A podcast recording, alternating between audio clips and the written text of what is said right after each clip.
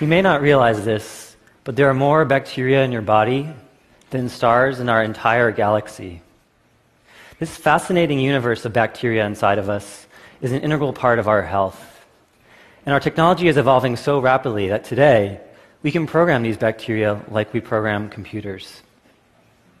Now, the diagram that you see here, I know it looks like some kind of sports play, but it is actually a blueprint of the first bacteria program I developed. And like writing software, we can print and write DNA into different algorithms and programs inside of bacteria.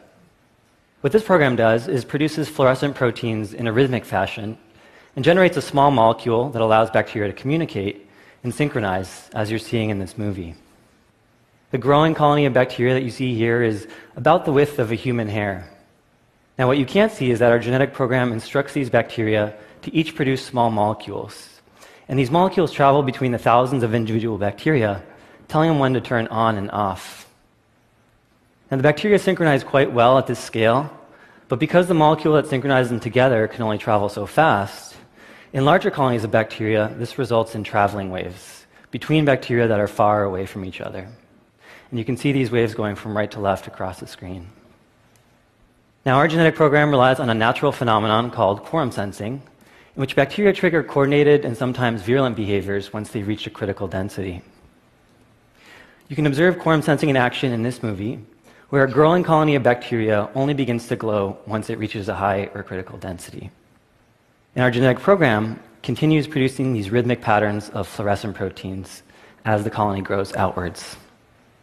This particular movie and experiment we call the supernova because it looks like an exploding star. Now, besides programming these beautiful patterns, I wondered what else can we get these bacteria to do? And I decided to explore how we can program bacteria to detect and treat diseases in our bodies like cancer. One of the surprising facts about bacteria is that they can naturally grow inside of tumors. This happens because typically tumors are areas where the immune system has no access.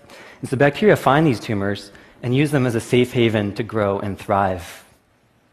We started using probiotic bacteria, which are safe bacteria that have a health benefit, and found that when orally delivered to mice, these probiotics would selectively grow inside of liver tumors. We realized that the most convenient way to highlight the presence of the probiotics, and hence the presence of the tumors, was to get these bacteria to produce a signal that would be detectable in the urine. And so we specifically programmed these probiotics to make a molecule that would change the color of your urine to indicate the presence of cancer.